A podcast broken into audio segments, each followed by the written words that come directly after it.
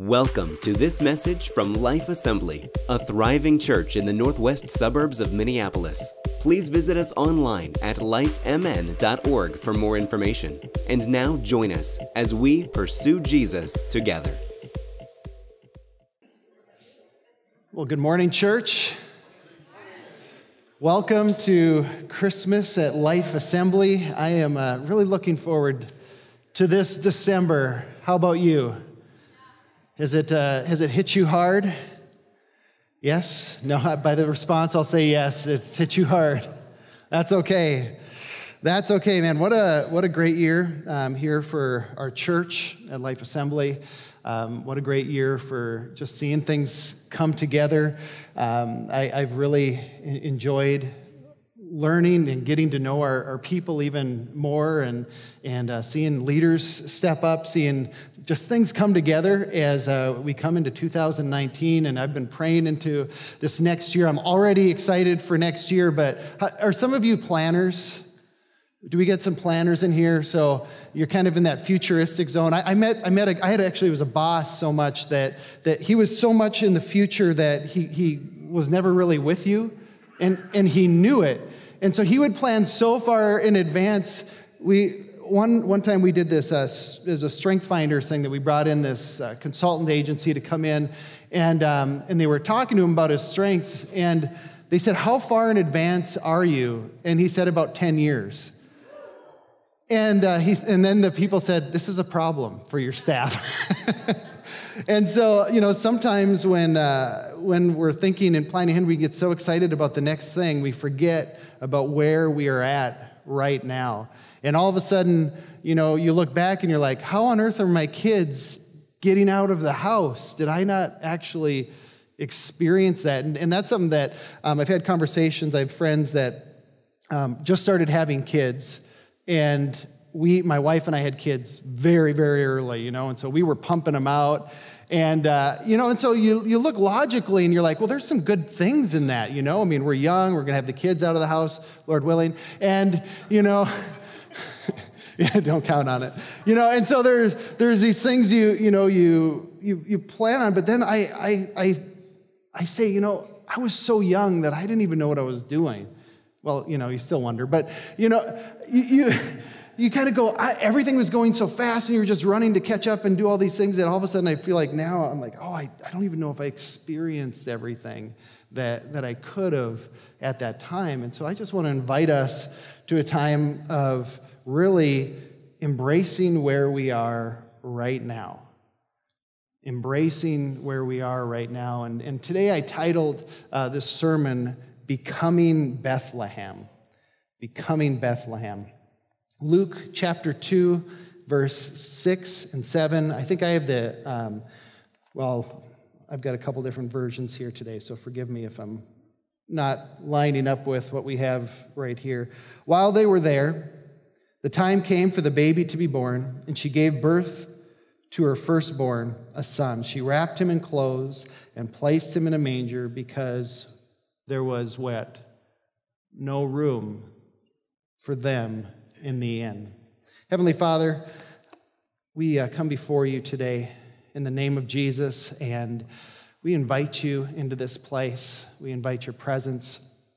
Um, Lord, we know that as we are all here, we have uh, different situations and circumstances that each of us are facing. Uh, but Lord, we just really pray that, that you're able to uh, find your way um, into our hearts and into our minds uh, this morning as, as, we are here. And I, I pray that uh, you help us to be here, to be active with you this month, and not too far ahead of you. In your name we pray. And the church said, Amen. Amen. As we uh, prepare for everything December brings, I'm really hoping to help us um, just really get settled in for Christmas and, and for what really happened. That God sent his son Jesus in our time, in, in time as a, as a baby. And I just really want us to connect with this. And you know, as a kid, um, December brought a lot of excitement. Um, you know, the first sleddable snow is sleddable a word? sleddable snow. is so exciting when the payloader brings all of the snow into that one pile you know in your neighborhood where it's going to pile up and you could spend hours and, and days inside. And then i remember i would get buckets of water and i would i would make sure it was nice and solid and i could encamp in my place. I had slides ice slides going down my hills and mounds. I mean i was set. And christmas was was just a it was just like it's coming you know? It was like this magical time. And i remember this this one year I, I don't know. I mean, it was probably mid 80s or something. And, and I heard the adults talking about it was going to be a black Christmas. And as a young person, I was like, oh, this is bad. It's, it's black. You know, what does that mean? And, and then I drove by, you know, our, the, the fields, the flat lands in, in North Dakota, and I saw the black field. Like, oh, it is black, the black soil, you know. And uh, it was there was no snow, and you could tell it just kind of felt like the, the air was sucked out of the, the room. It was just like, yeah, the Christmas tree's up, but nothing feels right. And, and if you're from the South, it's, a, you know, it's obviously different for you. But when you're up like on the border of Canada, you expect snow. And, and usually by the time we get our first snow, they've had a couple by then. You know, my dad was sending me pictures of inches of snow weeks ago. And then he's like, What's wrong with you guys? You know, like, yeah, I know, it's, it's really bad. But anyway, I remember, um, so when you, you go up the steps into our, the second floor of our 1890s home in, in North Dakota, it's still the same house that I, I grew up in. There's like a, a window, a rectangled window, maybe about, you know, two feet by three feet or so. It's just a small window, and you can really only peer out of it when you go up the steps. And when you look out on one side of, of my house, you see the fire station right there across the street. Okay, so it's only about 40 feet from the front of my house to there. And then um, just a slingshot away, you got the train tracks that go and pick up from the elevators, the grain elevators. And then right beyond that, still slingshot away, is the potato house. It's metal and it makes a really good noise when you hit it with a golf ball or a slingshot. You know, and so you could tell a little bit about my upbringing. You know, it's, kind of a, a great time. And, and one time, one of the firemen, they had really dirty fingers. And so when he pushed the code of the to get into the fire station, he smudged it. And so as a kid, I learned how to get in there and run around and then run out quickly before I was caught by one of those gruffy firemen. It was such a great, great time. I won't go into the funeral home that was still within slingshot range. So I had the whole life gambit all around my, my house. And so anyway, I, I remember looking out this window, going up to bed, and it was just, it was a black Christmas. How on earth did we make it this far with no snow? What, what does this mean? What does this mean? The meaning of life is now in question. And then I woke up the next morning, and guess what? It was a Christmas miracle. Ah, oh, God now loves me. Isn't that funny how we do that? Our circumstances all of a sudden change whether God loves us or not. Isn't that kind of funny? It, you know, how we do that? Sometimes we're in situations in our life where now we question the existence of God because of the situation that we're in. That's, that's not the way that, that life works. God either is or he isn't. And let me tell you, he is. What, regardless of our situations. And I ran down the steps, thick white snow, and we had Christmas there that year. And at that time, it's not the, this way anymore, but we would have 20 or 30 people at our house for Christmas. Our, in our, it was just, it was rowdy and it was loud and it was obnoxious in a very German, uh, Norwegian way. And um, I, I, was so excited. The, the house was electric. And I, to make it all the better, my uncle and my cousins drove the snowmobiles from the farm. And, and it was just, the excitement was, was there. I mean, it was everything that a young kid would, would want for Christmas. And, you know, this is a wonderful memory for me, but was it a miracle from God? Was it, was it a miracle from God? You know, I, I look at this in my adult years and I see that this was part of God's creation revealing who God is. It's just one of those windows into God just showing himself in the eyes of a child. it caused excitement for this time of year. And as wonderful as it was, and as precise as it could have been for that Christmas snow uh, on Christmas Day, that's still not what Christmas is about. It's not what it's about. Although it was pretty cool. It was pretty cool. And honestly, I think this is the first time I've ever actually shared that story, but what a cool experience for me. Has anyone ever told you not to worry about the things you cannot control? It's difficult, isn't it? It's really difficult. The Bible tells us in Matthew 6 that each day has enough trouble of its own, so don't get caught up with the things you cannot control. If God is going to take care of the sparrows and the lilies, don't you think God will take care of you, is what Matthew 6 tells us. And then it goes on to say, How many sparrows do you think you're worth to God? A lot. So don't worry. So don't worry. So, the question I want to ask us today is what do we control? Mary and Joseph are traveling because Caesar Augustus mandated a required census. Joseph had to go to his hometown, and it was a terrible time because Mary is about to have a child. The Roman government did not have the option for an absentee ballot. This was a requirement. They had to get there. The purpose of the census was not for companies that they could figure out their marketing plans, for the analytics for the next 10 years. This was so Caesar could raise taxes. This is all about the Benjamins. This is all, of, okay, they didn't have Benjamins. Okay, I get it. You know, but they, this is about money. And they had to travel, and guess what was happening at that time? Why was there no room in Bethlehem? Okay, Bethlehem is not a pretty place. Bethlehem is not a giant city. It is not a main hub for people to go because they've got the best happening restaurants. There were people all over traveling because it was time for the census. And so when they arrived, my guess is they were a lot slower than everybody else because Mary is prego and she's having trouble moving along. And, you know, Joseph is like, seriously, could you take any longer to get on the donkey? I mean, come on. You know, I mean, things are really, really slow. And so this is such a difficult thing for them. And by the time they get there, I mean, we don't know exactly what time of the day it is, but we know that there is a lot of struggle to be able to find anywhere to go. So, is the purpose of this story that we go, um, oh, I feel so sorry for them? Is that why it's in the scripture? Is this why it's in the, in the other gospels for us as well?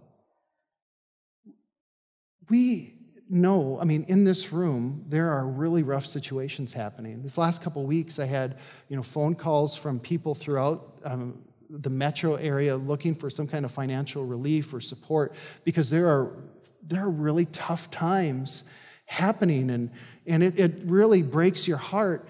And this is such a great window into what God did by sending Jesus. God could have sent Jesus to go at a, at a place of protection, at a place of safety and of great wealth. But instead, a young girl, they haven't been fully wed.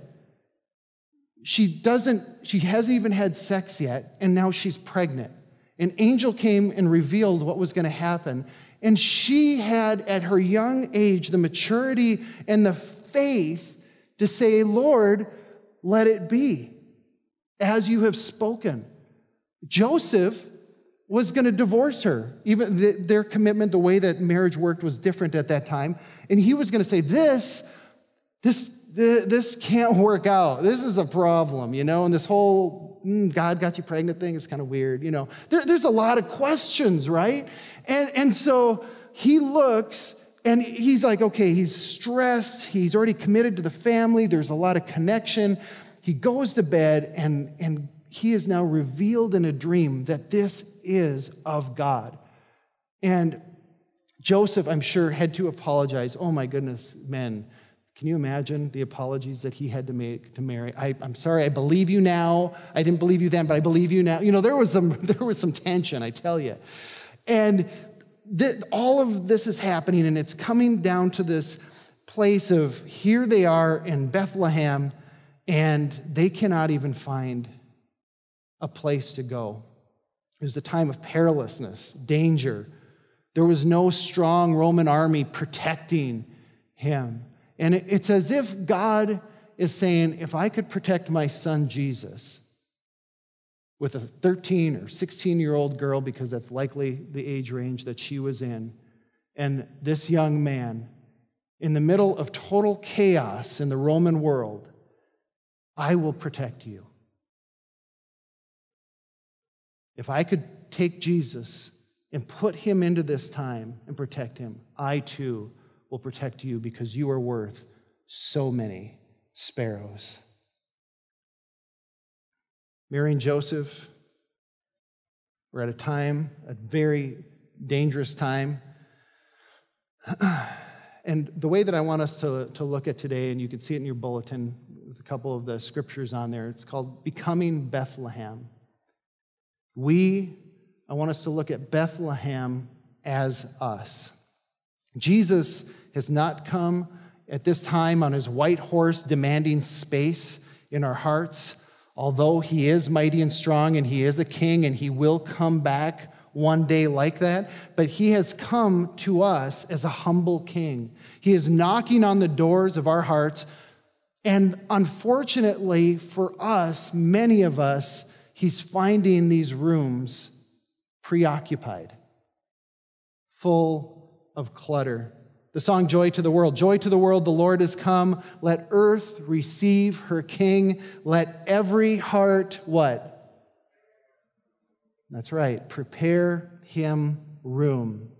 Oswald Chambers once asked the question Have I allowed my personal human life to become a Bethlehem for the Son of God?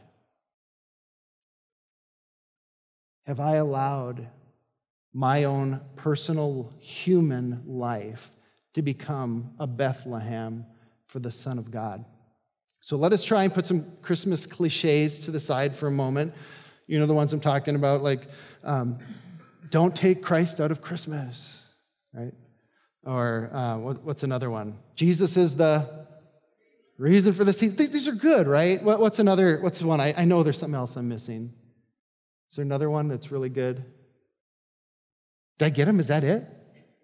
There's got to be more. Wise men still seek him. There we go. Is there any other really good ones? You know, that those are the things that we hear, but there, there's truth to that, isn't there? there? There really is truth to that. So if we are going to become Bethlehem or become the city where Jesus comes into our lives, I want to show you a few things that are in our control. A few things that are actually that God had said, this I want you to control.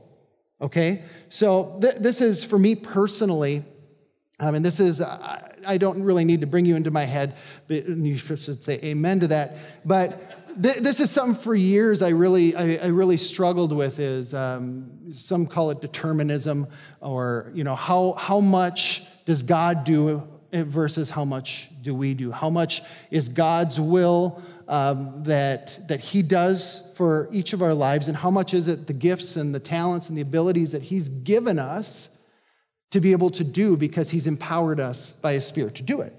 And, and so there, there's been a lot of time in my life where I've really contemplated and thought and prayed into that. And here is something where He directly comes to us, and it's in Proverbs chapter 4, starting at verse 20. Now, when I, when I say this, I want you to also think about the avenues that are mentioned here, and some of them are repeated. So, the avenues into our lives are our ears, our eyes, our mouths, and our feet. Ears, eyes, mouth, and feet. So, verse 20 My son, pay attention to what I say. Turn your ear to my words. Do not let them out of your eyes, your sight. Keep them within your heart, for they are life to those who find them, and health to one's whole body. Above all else, guard your heart, for everything you do flows from it. Keep your mouth free of perversity. Keep corrupt talk far from your lips. Let your eyes look straight ahead. Fix your gaze directly before you. Give careful thought to the paths for your feet and be steadfast in all your ways. Do not turn to the right or to the left. Keep your foot or your feet from evil. This scripture is gold for us.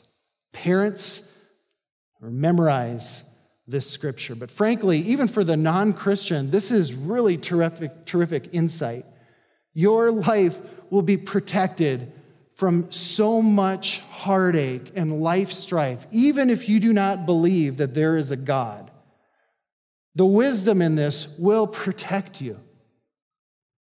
But it also goes and talks about the wisdom of God.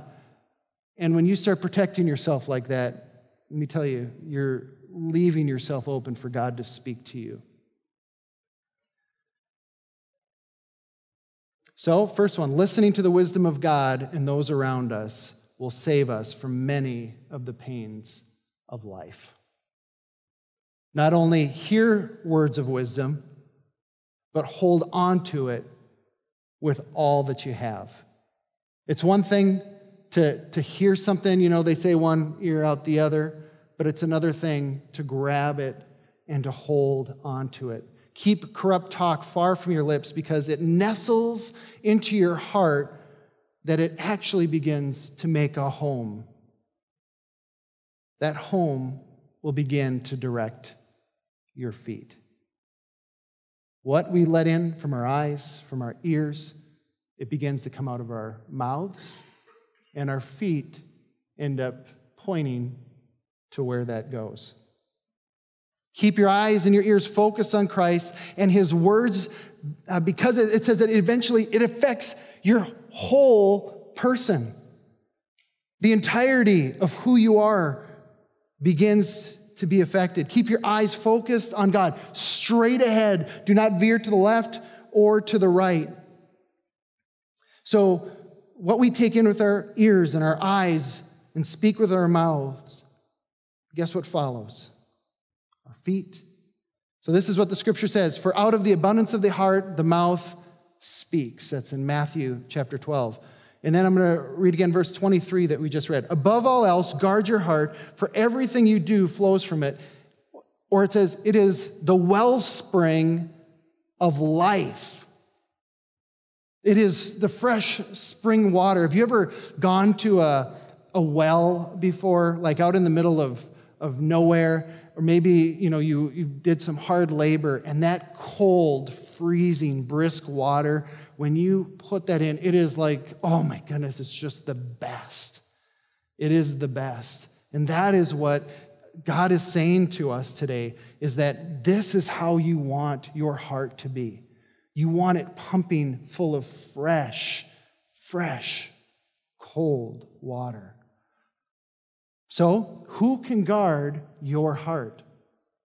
What do we actually control? Again, above all else, guard your heart.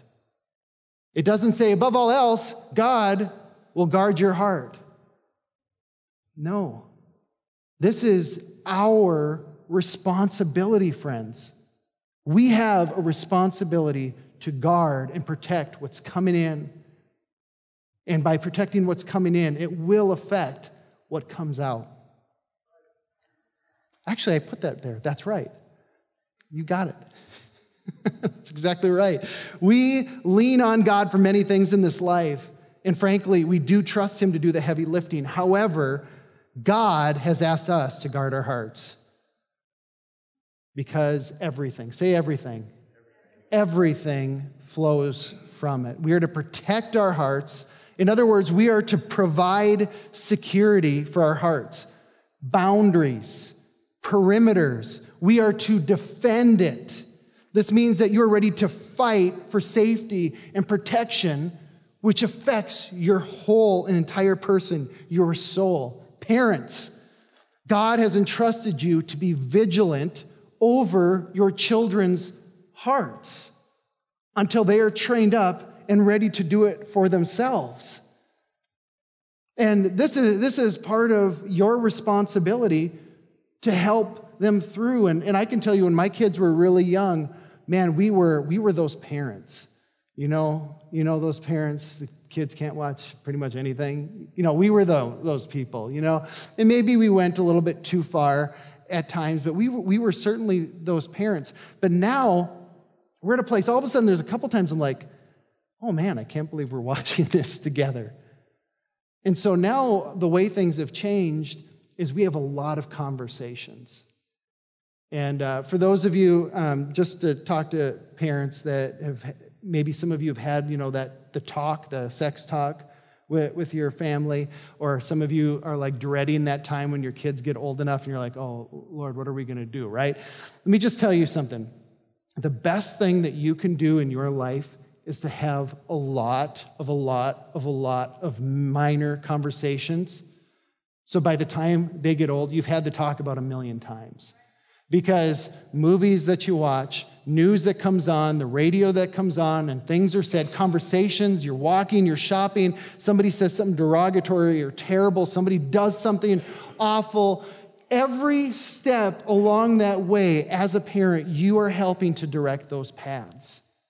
You are helping to protect them. So by the time that they are going out, they are, they've been learning how to guard their hearts because you have helped train them. Okay, it's a, it's a lifetime of building. And for those of you who maybe you got saved later on in life and you're like, you know, my, my kids, they were not raised in a home like this. And this is what I want to tell you God brought you out, didn't He? Amen? So let's trust Him to do the same for your kids. Let's trust Him. And then some of you are here going, listen, we did everything we could and we raised our kids in a godly home and they're not where they're supposed to be. You know, we are standing with you and praying for them to come back. We believe that the Lord wants them back and He is fighting for them as you are. So let's continue to pray and fight for them together. Young people, this is why your parents do not want you to give yourself away. Because maybe in their own lives they've been hurt. They allowed their hearts to be exposed when they should have been guarded, when they, when they should have been protected. And so parents are trying to, to help you to be vigilant with your hearts. You know, for, for many, maybe our eyes had strayed or our ears were listening to the wrong voices or believing things that people had said to us, or our mouths spoke loosely and our feet did turn to the left. Our feet maybe did turn to the right. It caused damage, you know, to us, our, our hearts. So, for those that have suffered heartbreak, there's really good news for you. Psalms 34 18, the Lord is close to the brokenhearted and saves those who are crushed in spirit. Psalms 147 3, he heals the brokenhearted, and guess what he does? He binds up their wounds. Isaiah 61 uh, 1, the year of the Lord's favor. The Spirit of the sovereign Lord is on me. This is what Jesus said when he introduced his Lordship. Because the Lord has anointed me to proclaim the good news proclaiming the gospel, and then he has sent me to bind up the brokenhearted, to proclaim freedom for the captives and release from the darkness of prisoners. So think of this for a second. Two things that Jesus said he came to do to bring salvation and to mend hearts. Salvation and to mend hearts. For those of us that have broken hearts this morning, we are coming in December, we're hurt. Let me tell you something God is here for you. He is here for your friends, He is here for your family. God is here for the broken hearted. Oh, ah, praise the Lord. For those that are brokenhearted, I just want to just say to you maybe you've suffered really extreme pains or traumas that most people have, couldn't even imagine experiencing. I am, I am, from the depths of my heart, I am really sorry that you have. Um, that you have gone through some of these really difficult things in your life, but I do want to tell you that there is an answer for those pains. There is an answer, and Christ is that answer. So today is considered the first Sunday um, of Advent, which is Latin for coming. And so the birth of Christ is really the first Advent. The birth of Christ coming into a time and a place in our humanity is the first real Advent. And then the second one is when we, as Bethlehem, open up our hearts to Him. And that is the second coming from Him, the second Advent. And then the third has not yet come. The third Advent is when He returns for His people, the blessed hope. Um, ushers, uh, those that are going to be helping us with communion, if you could come and, and uh, get started with uh, passing these around today. As we take communion this morning, I would like us to be vigilant of our own hearts. I want us to be thinking about being intentional about what and in some cases, who we are letting in. Because these things begin to affect our hearts. These things hurt us.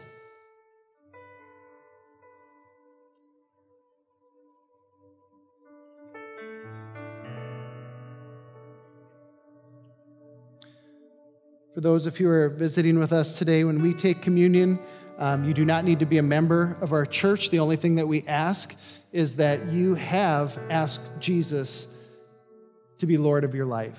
That is really the only prerequisite that we have. Uh, so as the tray comes by, if you want to let it pass, that's, that's okay. That's not a big deal. Nobody looks at you funny. Um, if you want to take a cup, which represents the blood of Christ, and a piece of the cracker that we have today, that represents the body of Christ. So go ahead and take some time and just reflect on you being the Bethlehem this morning.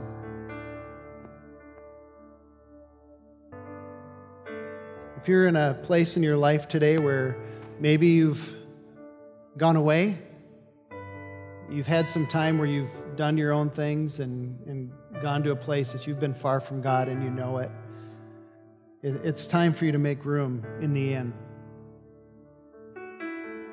it's time. And let me tell you that if Jesus could come in a humble form into Bethlehem, he can do the same for you. He can do the same for you. In Titus 2 11 through 15, it says, For the grace of God has appeared, bringing salvation for all people, training us to renounce ungodliness and worldly passions, and to live self controlled, upright, and godly lives in the present age waiting for our blessed hope, the appearing of the glory of our great God and Savior, Jesus Christ, who gave himself for us to redeem us from all lawlessness and to purify himself for a people for his own possession, who are zealous for good works. Declare these things, exhort and rebuke with all authority, and let no one disregard you. Heavenly Father, I pray this morning that we can be a people that we see you coming and we make room, Lord Jesus. Lord, I pray that we can become a Bethlehem to you. I pray, Lord, that we can be a, a, a place, Lord, that, that we are guarding our hearts, that we are guarding our eyes, our ears. Heavenly Father, mouths and our feet. Lord, I pray that you teach us by your presence, by your spirit. I pray that your spirit guides us. It says, by spirit and by truth.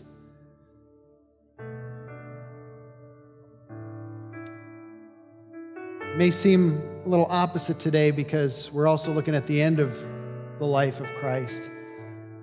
And before he was taken, he was in the upper room with probably the same room that they had their Last Supper. And uh, they were sitting there, and, and Jesus broke the bread and he looked at, at them and he said, This represents my body. This represents my body, which has been broken and bruised for you. Let's partake together. He followed that up by looking at the cup. He said, This, this cup represents my blood.